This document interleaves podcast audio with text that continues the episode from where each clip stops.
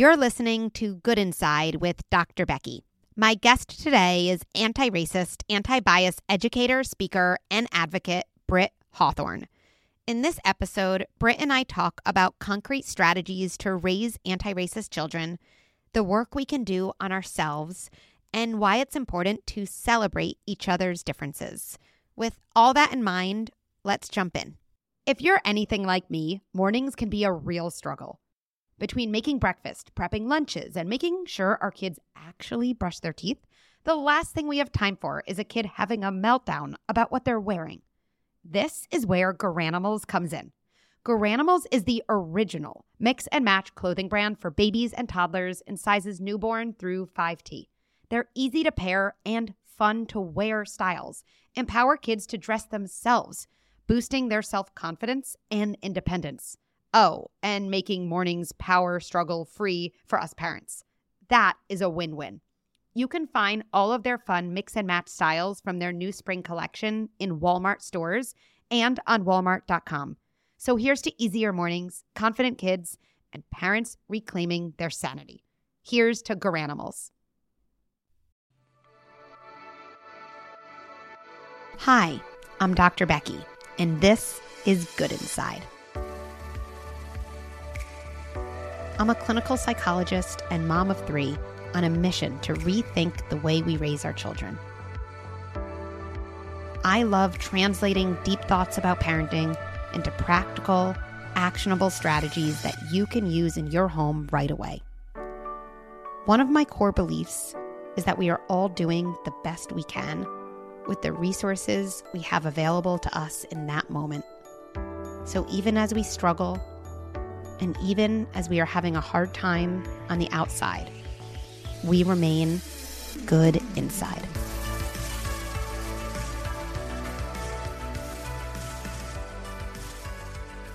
Hi, Britt. I am so happy to have you on the podcast today. And maybe we can start. You can just introduce yourself, let everybody know who you are and the types of things you're interested in.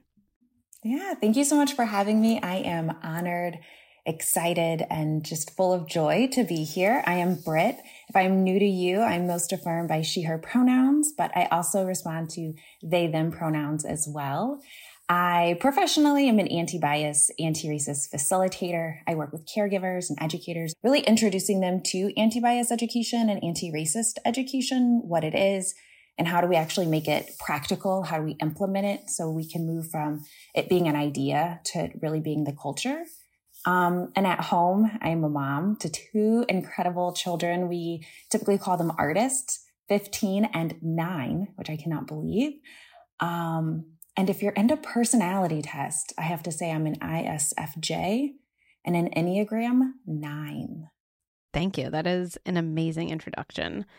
I feel like you and I could talk about so many different things. Um, and I'm sure the conversation will meander to a variety of them. But at least as a start, um, I'd love to kind of just enter into a conversation with you about anti kind of bias, anti racism in the house, like with our kids, right? Um, when our kids are young, when our kids are kind of toddlers, elementary school, and kind of an up, and kind of jumping into why this matters, how we can make it concrete. And also, I know you and I always love brainstorming around these situations that feel kind of complicated or on the surface make us say, "Oh, what's the what do I say back or what do I do?" kind of these um tricky situations that I think we all can get into uh, with our kids? So I'll start a little bit with my own journey into anti-bias, anti-racism. So I grew up Midwestern, uh, born and raised, grew up, I'm black biracial. My mom is white. My dad is black. And so I don't think there was a day that went by that we didn't talk about race. But I have to be honest, I didn't really have the skill set to talk about racism. And that's very different. And so while I think there's folks out there that can um, notice skin color, can talk about maybe that there's some differences that do exist, um, we're not necessarily equipped with the language to talk about unfairness and injustice and to really understand it. Um, then I became a teacher And I started to see the inequities that exist for very young children, six, seven, eight year olds. And I'm thinking children are just starting out in their academic career at this age. How is it already that we have gaps? How is it that we already have um, children that are coming with inequities? And then how do we prevent that? So that's kind of how I started my journey was me just being in the thick of it and noticing it and seeing it. And then when I had my own children, um, also then noticing the ways in which they are personally being treated differently, being treated unfairly and experiencing educational racism. And so from there, I've just kind of dove, I mean, just head first into understanding what the problems are today, why we have groups of people that are disadvantaged because of racism, why we have inequities that exist, not just in education, but exist in um, life expectancies, health outcomes, exist within our wealth. Uh, we have a wealth disparity in this country. Um, why do we still have segregated communities? If, you know, Dr. King marched and I was taught that now we have unity. Why do all of these things still exist? And so from there, what I've realized are these are really systemic issues and that we have to have a systemic um, approach to the solutions with it. So that's how I started was professionally. Then you start to hear all of these things from caregivers saying, um, it starts at home, right? These conversations have to start at home. But here was my problem. It didn't start at home, and I didn't know how to have the conversations. I didn't even know how to accurately identify the problem. So, how can I give my children something I don't actually have the skill set for?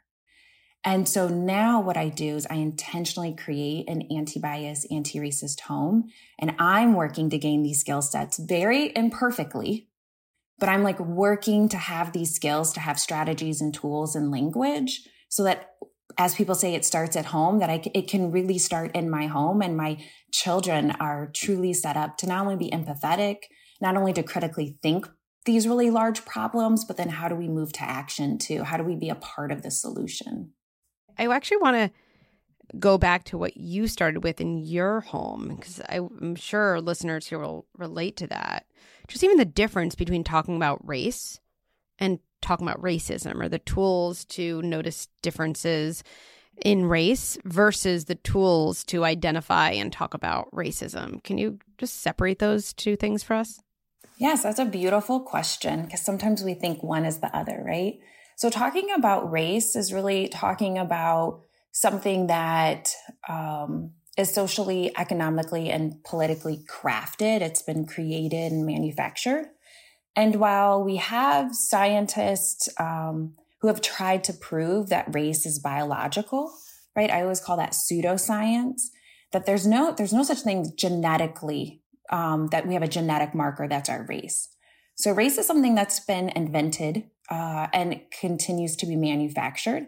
And then because we've all have bought into in the United States this idea that race is real and that race makes differences, and because we have those differences, that it's somehow okay to treat people better or people um, can receive more access or advantages, then we've created a system based on power that comes into racism.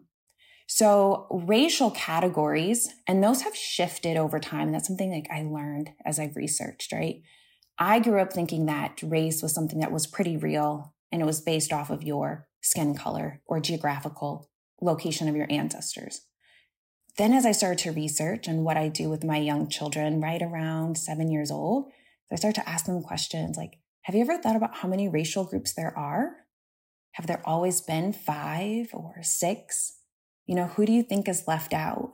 And to really just kind of start getting our mind. And as we ask those big questions, and some people can name those and some people can't, then we start to really see the holes in a manufactured system. So racial identity is something that we all have. We all have a racialized body here in the United States. So you could be white, Black, Asian, Native American, American Indian, Indigenous. And so we all have a racial identity. And that racial identity allows us to have access or denied access to certain things in this country.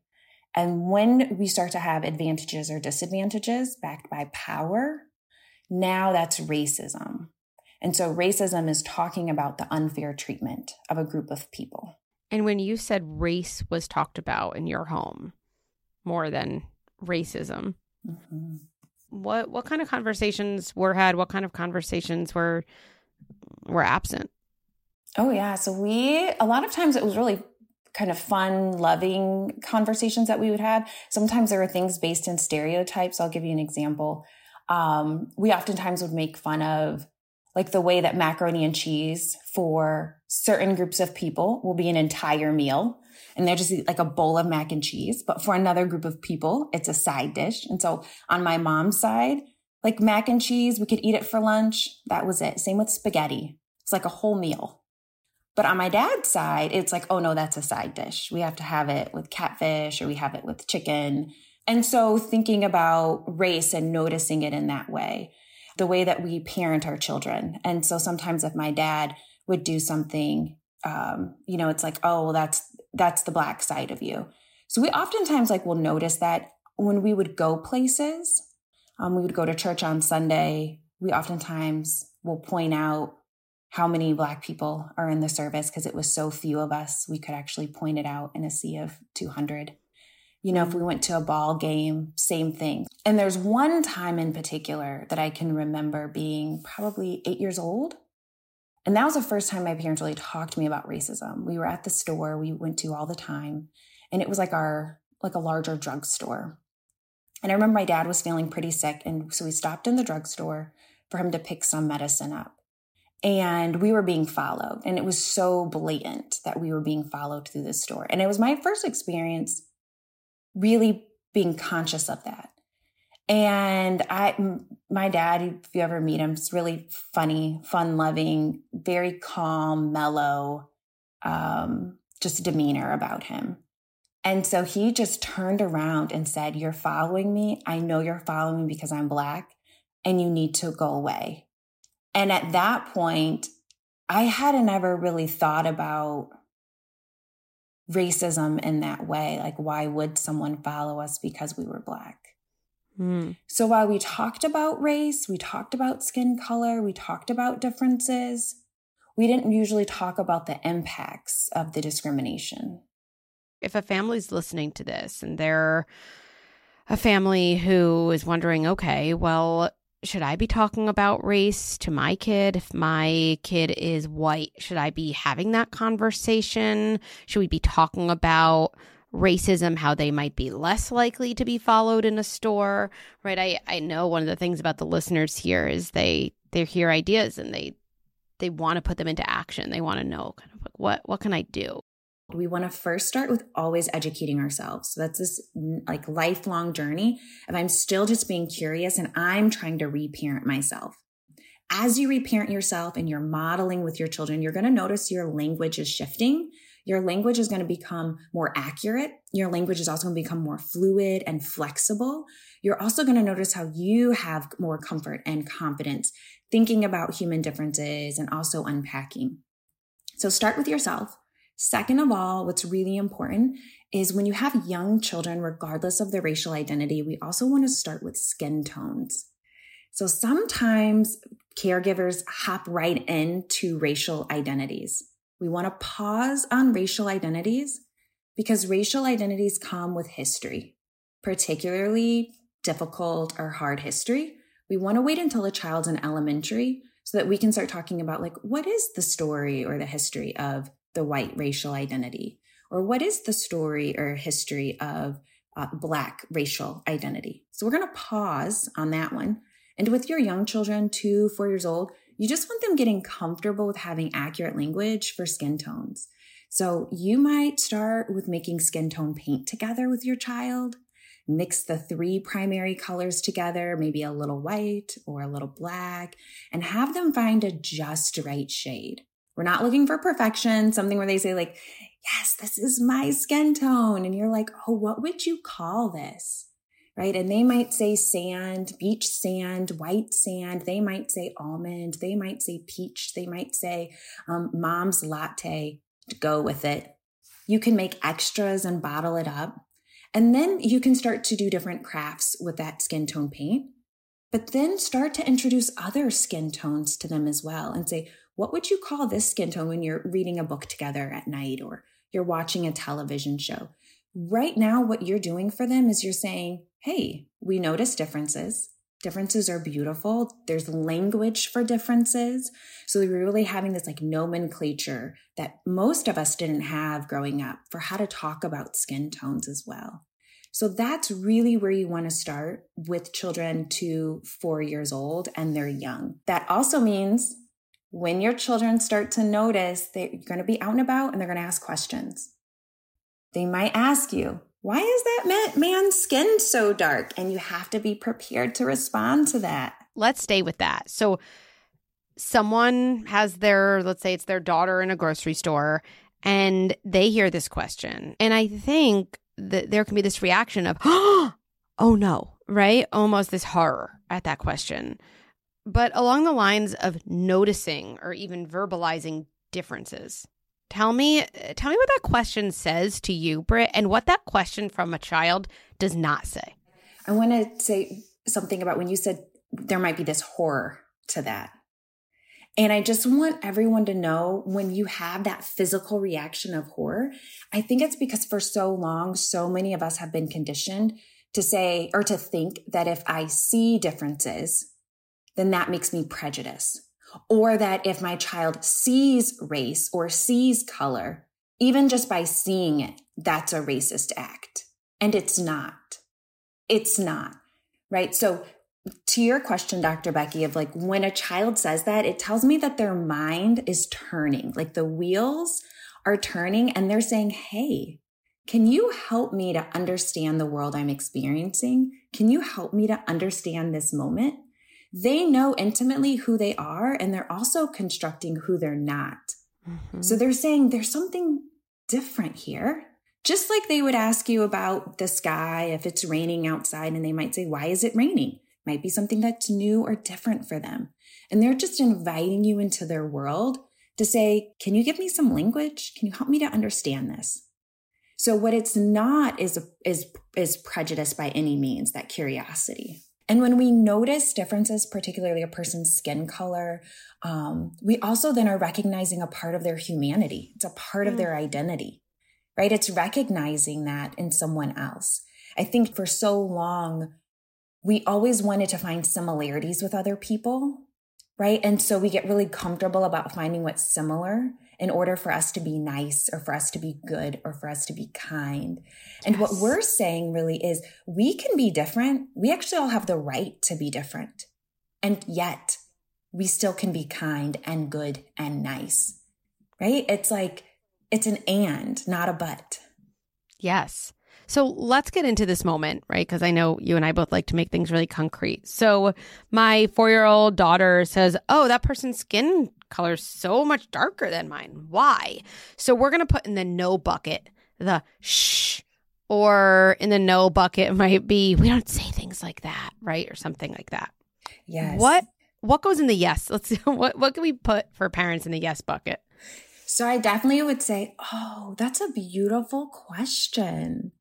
Everyone gets their skin color from something called melanin. It's this invisible genetic code that our parents give us. So some people have more melanin than others, and the more melanin, the darker the skin. And then I kind of usually will just take a pause for my children because again, they're thinking. And then I also want to say, like, what other questions do you have? Or can you ask me another question? I'm letting them know I'm affirming what they're noticing is good. It's right to keep inviting me in that conversation because I also want to hear anything that they may have drawn inaccurately so that I can unwork that too.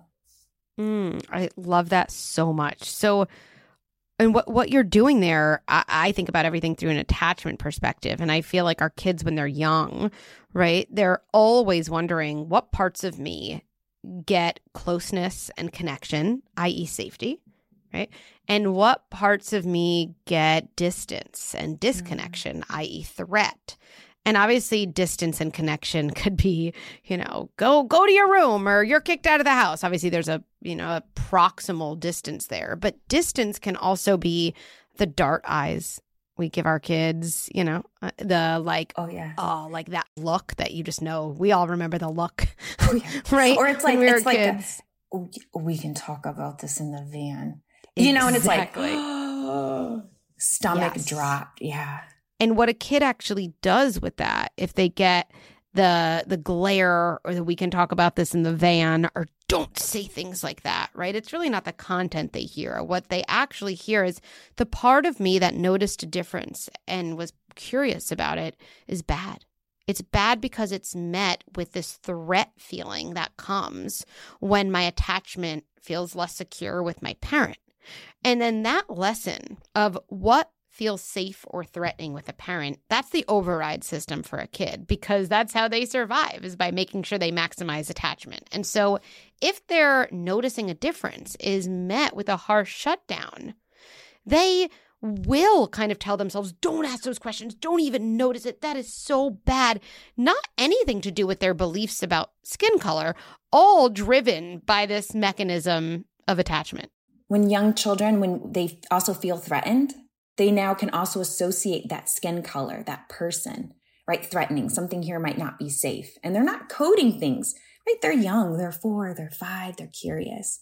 And so now that moment with that skin color, that association, that fight or flight feeling that they're now having, um, it's all setting in in that one moment. And I, and I think it's really important too. You gave such powerful examples, but I want all the caregivers to remember too, if you're holding your child's hand and you end up squeezing their hand really tight, or you blush, or your heart starts beating, and your child can pick up on all of that. They're picking up on something about this is uncomfortable.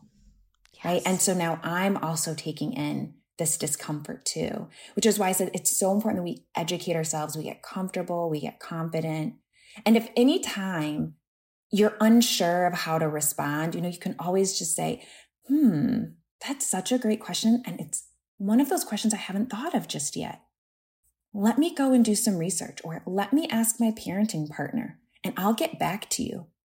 Right. And so, and you're, you're modeling humility to your child, you're modeling, you're modeling vulnerability. And that just kind of continue that we're a lifelong learner.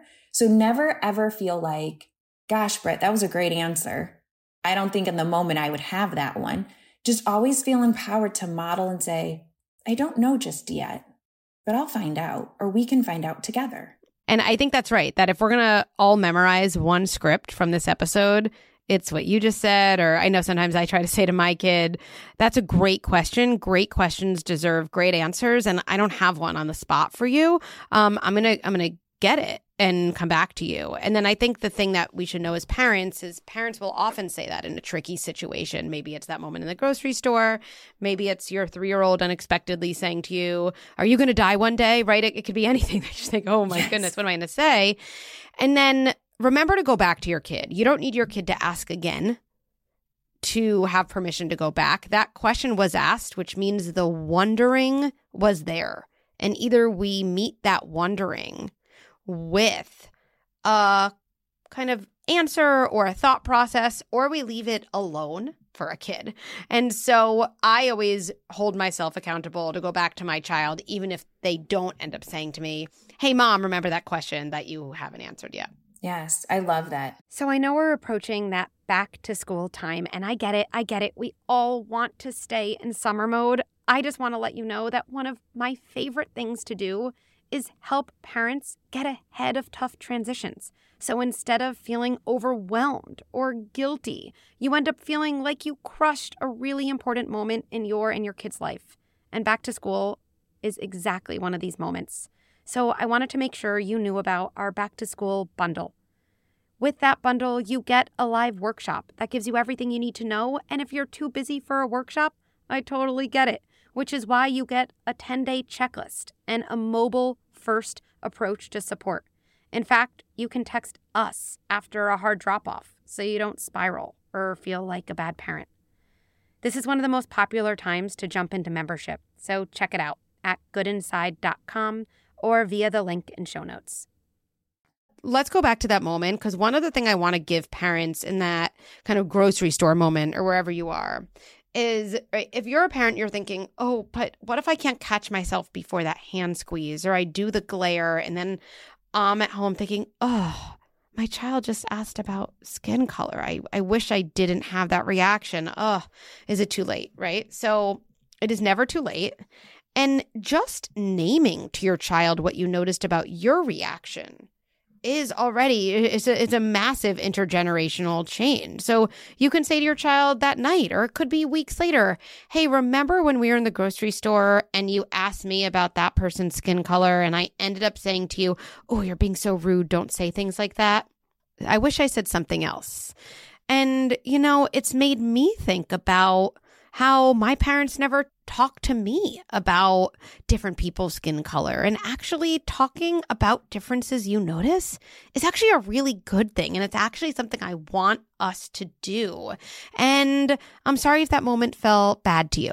Right. And, and Britt, I hear your words in my head. I just don't want to say them. I'm going to let you share them with kind of some powerful language you've shared about how you can name your own, maybe, uh, whether they're prejudice beliefs to your kid when you notice them coming up about kind of picking something up. So, can you share some of that? Because I think the listeners will find that language really powerful too. Oh, yeah. So, as I've shared my own journey, you know, I have picked up a lot of things. I've picked up stereotypes, I've picked up um, microaggressions along the way. And so, when I notice that, as you're saying, Dr. Becky, um, that I always like to tell my child, oh, I don't know where I picked that up, but I'm going to go ahead and put that back down, or I'm going to work to put it back down. And I want my children to also hopefully internalize that message as that they go through their life. None of us, not, not one single person on this planet is going to be immune to picking up prejudice or um, saying something that's rooted in racism or rooted in ableism or rooted in homophobia. And so sometimes what we've picked up we're sharing with our children. We're sharing with loved ones. And so what I want my children to know is first of all, I've picked something up. I don't know where I got it from.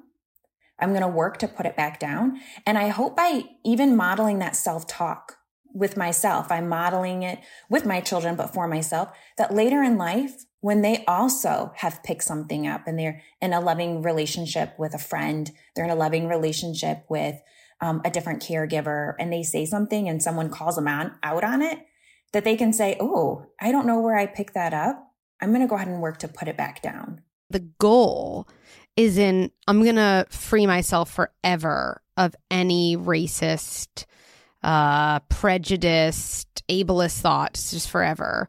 But the goal more is I'm going to try to catch those thoughts when they come, recognize them, be curious about them and work to put them down. Is that is that the goal?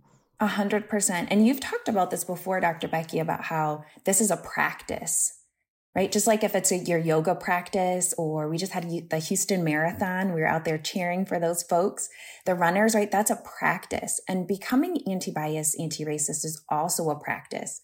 The goal is never going to become a hundred percent free because there's a lot of different factors that's creating these behaviors. Some of it is going to be biases that are working against us.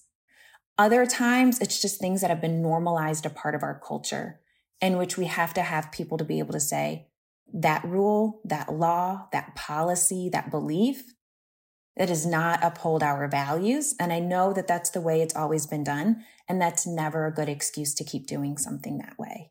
Right. And so there's a lot of different factors that's playing in it. So we all have to work to become anti-bias, anti-racist. I always love putting becoming in front of that word, even for myself. Like I am becoming, um, but it will never be a destination for us to arrive. I think that's just so so freeing, right? Because there's always an opportunity. You're never kind of in the oh I messed that up category because those moments where you could put it into the failure category could be the same moment you think oh here's my opportunity, like this is my bang for my buck moment where I can pause and say, well what what was that? And let me look into that. So, we actually want kids to notice differences in the world, across the board differences. This is how they put their kind of understanding their stories together. Let's take something that's more than noticing. You know, your child wants to invite to a birthday party. Anyone with darker skin keeps getting the no, no, I don't like her. I don't like him. Yeah.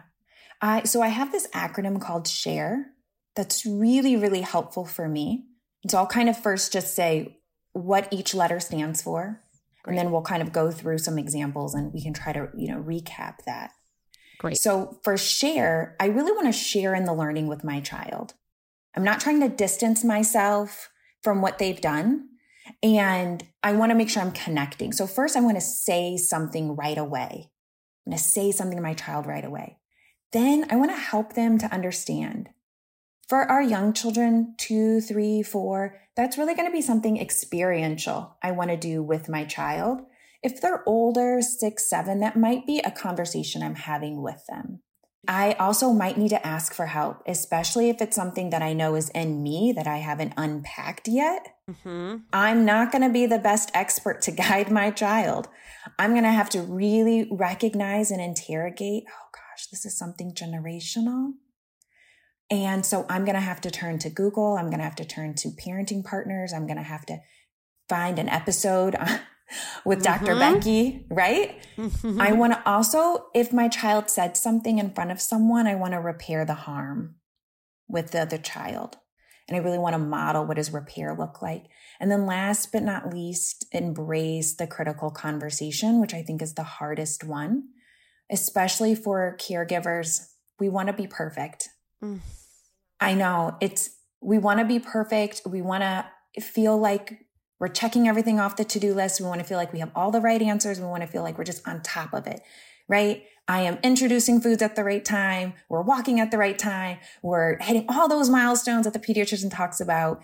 And when we don't, sometimes that starts to really affect us, which means that I might avoid having a critical conversation. So let's say, you know, I've noticed my child is refusing to play with another child because they're too dark. I'm definitely going to say that, hey, this is what I'm noticing.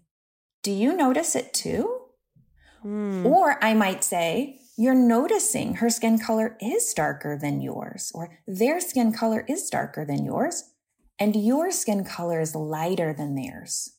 Okay, that part is really important, especially for our children with white skin, pale skin, light skin, because they're so centered in media, they're centered in um, children's books that they can start to feel like they are the neutral or their dominant, um, that dominant identity can feel like it's quote unquote right. And what I want them to know is you're on a spectrum. There's light skin and there's dark skin. And you too are on that spectrum, which is why it's important for white families, your children six, seven, older, your white child needs to have language for their whiteness super important. But just before you keep going, because I think this is important, because I wonder for parents, like, that doesn't feel like enough. Like, should I be saying to my child, like, that's racist, right? Like, you're using uh, a very different language to say to a kid as a start. And I know there's more. Wow, you're you're noticing difference in skin color. Your skin's lighter than theirs. Their skin's darker than yours. That's different than leading the conversation with like you're you're being racist right now yeah, I would not lead the conversation with you're being racist right now. Yeah. Well, first of all, it's just a misunderstanding of the term racist. So racist is going to be a personal prejudice, which is happening, and a systemic misuse abuse of power. Okay, seven year olds not in power here in the United States. So not only is it just a really misrepresentation of the definition of racism, which hopefully our children will learn later on so they can identify those laws and policies, but it's not a connecting statement. If, even as an adult, right? And I'm in a loving relationship with someone, I want someone to be able to say, Hey, this is what you're doing right. You're noticing. And this is where it went left. Right. And so that's where you want to be able to say, but what you're doing is unfair. And children understand that word unfair. So, you know, that what you're doing right now is unfair. What you can also say is you can reaffirm. So instead of saying, you know, drawing your line by saying you're being racist and our family doesn't stand for that, instead you can draw that line and say, hey, I want to remind you, you can play with children with dark skin. You can play with children with light skin. You can play with children with pale skin. You know, what matters is the way that you treat people and the way they're treating you. And right now, you're not treating someone fairly. Right? That's going to have a really big impact that can also go across conversations and stick with them. And and one of the things I think about too in these moments is when your kids say these things, right? Even if it is, I don't want to invite any of these girls to my party. You have this opportunity, right? What what do we want? We want to get into that moment with our kid and open it up. And probably we wish for some type of movement, right? That's what we wish. Mm-hmm. Like I hope mm-hmm. I can help my child move from that kind of pre-prejudice place, right? Um and whenever you're with a kid or another adult, if you want to have an opening for movement, we can't say something to someone that's going to be the thing that shuts them down, which literally makes them stuck in that place, right? Like then they we, we have no yes. opportunity for movement. So I think you were referring to that too, that from a effectiveness standpoint yes. of communication, we can't effectively communicate with someone and expect them to listen to us or be open minded if they feel kind of psychologically, shamed. yeah, shamed or threatened or attacked. Yeah. And what I also see is, you know, there's ways that we can have these conversations with adults. And I may or may not outright call an adult and say, right now you're being racist or what you're doing is rooted in racist. I think it's so important that we are approaching the conversation and being in reality about where our child's development, where they're at developmentally. And so what might be right for a 54 year old or even a 29 year old is not going to be the same approach that we have with a two or three or four year old. And what helps me to remember is that I always know that my child is trying to do what is right. They're trying to do what is right. So if they're not inviting other children to their birthday party, it's probably because they think it's wrong. And mm. I have to ask myself the question of, where did you pick that up? right? So I might even then also ask my child, so you're probably wondering something. Will you ask me? Right? And when our child are exhibiting behaviors of pre prejudice, what I want to do is not only have that conversation and share in the learning with them, but I want to make sure I'm preparing my home. So that's where I start to look inward and I start to look around their bedroom. I start to look around my house and say, look, what examples do I have that's showing interracial friendships? Mm. Do they mm. have dolls that are they're playing with on a daily basis? What about the other children at their school, their daycare, their childcare? What about the TV shows that they're watching? And if my children are always getting this actually happened. I have um, a school that called me in and they said that they have a white child who told the other black children she can only have one black best friend, four years old. And they called me in, and the white family is feeling humiliated and mortified. And it's interesting, the families at the school wanted this family out. They said that family is racist, their child is racist, we want them out. And I came in and I said, well, it's actually a really common, inaccurate conclusion that four year olds can make. And it happens. And I said, let's just try to take some stock of your family's diversity profile. And I had all the families do that. You know, you start to ask questions. You know, the color, the, what is the racial identity of their classmates? What about the people that come to your home? What about your best friends that you're modeling for them? What about the place that you go to worship if you do? What about their soccer teams?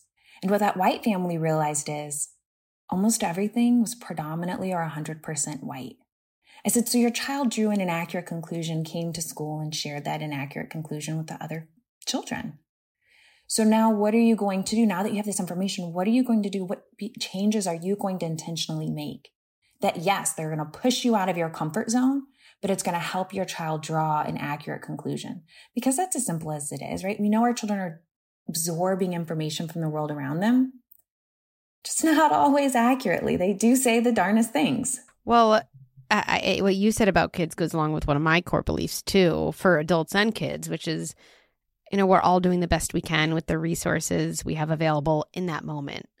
And one of the things you do is give parents, you know, more comprehensive resources than they've ever had or than they've had so they can give their kids, so we can give our kids more resources. And the thing that you often do, Britt which I think will be familiar to a lot of the listeners here, is you're so invested in asking questions rather than like teaching truths. Like even that question of, what are you wondering? Right? We want our kids to ask questions. Asking questions is a sign of being curious, it's a sign of being open to learning, right? Versus telling our kid only with that, let's say, birthday party example. Um, it's not nice to, you know, only invite the other white kids. That's like a, a sentence I'm saying to a kid versus, what are you wondering? Or, you know, tell me more what you're thinking about. Like opening up the mm-hmm. conversation mm-hmm. is how we get our kids' wheels to turn. And then that is actually what gives them a new experience to question the kind of, like you said, inaccurate conclusions they might have drawn to that point. Yes. And then they will pick up that language. And when they notice as they get older, their friends doing that, now they have the language and the skills and the strategies that we talked about in the beginning that we didn't have. Now they can then call out Jacob. They can call out Isaiah and say, Hey, I'm noticing this. Can you tell me more? Or I'm noticing this. And I think that's unfair behavior because now we just taught them, we just modeled those strategies. And I promise you they will pick it up and you're going to get an email from your child's teacher and say, because I get it all the time. So and so said this, and it was a really beautiful interaction. They're being a great friend and they're really upholding our classroom values. So you and I could could talk forever and we could definitely could talk about this topic forever. If parents here are going to leave with a couple things, a couple ideas, a couple of kind of concrete actions, what what do you want them to to leave with? First and foremost, your child is never too young. Your family is never too um, early to start doing this work. So whether you're a seasoned caregiver or just starting out, I encourage you to do anti-bias, anti-racism work with your children. So it's first and foremost. Second of all, it's really important to think about your child's development. Continue to follow folks who are giving you tools like Dr. Becky about your child's development so you can better respond to their questions and continue to do the lifelong work of reparenting yourself and being more comfortable and confident, both with diversity, human diversity, but also with activism and justice. And what does that look like to actually have reconciliation with groups of people that have been historically marginalized, have been historically vilified, have been historically pushed to the margins? So really find your family's relationship with advocacy as well. And I think the last one, and probably the most important one I should have started with, is community, right? We want to do this work in community with one another. We want to be talking to not only our partners, our husbands, our wives, our spouses. We want to be talking to our grandparents. We want to talk to our siblings all about, hey, what is it that you learned? Like, what was your earliest memory of noticing differences? Did you have anyone in your life helping you to think about this? And either I did or I didn't. You know, how do we want our children to feel thinking about human differences? How do we want them to live out values of justice and advocacy? And just start having those conversations, and they can be uncomfortable at times, and they can be really, really beautiful most of the time. Such a powerful conversation. Thank you, Britt. And tell people who are listening where they can find you and the projects you're working on right now or the kind of latest thing that you want to share with them. Yes. I mean, if I wish you could see my face because I'm smiling ear to ear because I have a book coming out and I'm so excited. I've been writing it for the last year. It's called Raising Anti-Racist Children. And what I really want y'all to know is it's a practical guide. So it's full of scripts and activities, things that we can do with our children to share in the learning. Um, and that's coming out in June. You can pre-order it now. And then I share probably way too much on Instagram. So you can read along on Instagram. I love, love, love Instagram. Um, but you can read along at Britt Hawthorne on Instagram. Awesome. Well, thank you. I know you and I will have many more conversations, and thank you for being here for this one today. Thank you. I appreciate you and everyone that's listening. I am truly humbled. Thanks for listening to Good Inside. I love co creating episodes with you based on the real life tricky situations in your family. To share what's happening in your home, you can call 646 598 2543 or email a voice note to goodinsidepodcast at gmail.com. There are so many more strategies and tips I want to share with you, and so many good inside parents I want you to meet. I'm beyond excited that we now have a way to connect and learn together. Head to goodinside.com to learn more about Good Inside membership. I promise you, it's totally game changing. And follow me on Instagram and Facebook at Dr. Becky at Good Inside for a daily dose of parenting and self care ideas. Good Inside with Dr. Becky is produced by Beth Rowe and Marie Cecile Anderson and executive produced by Erica Belsky and me, Dr. Becky. If you enjoyed this episode, please take a moment to rate and review it. Or share this episode with a friend or family member as a way to start an important conversation. Let's end by placing our hands on our hearts and reminding ourselves even as I struggle, and even as I have a hard time on the outside, I remain good inside.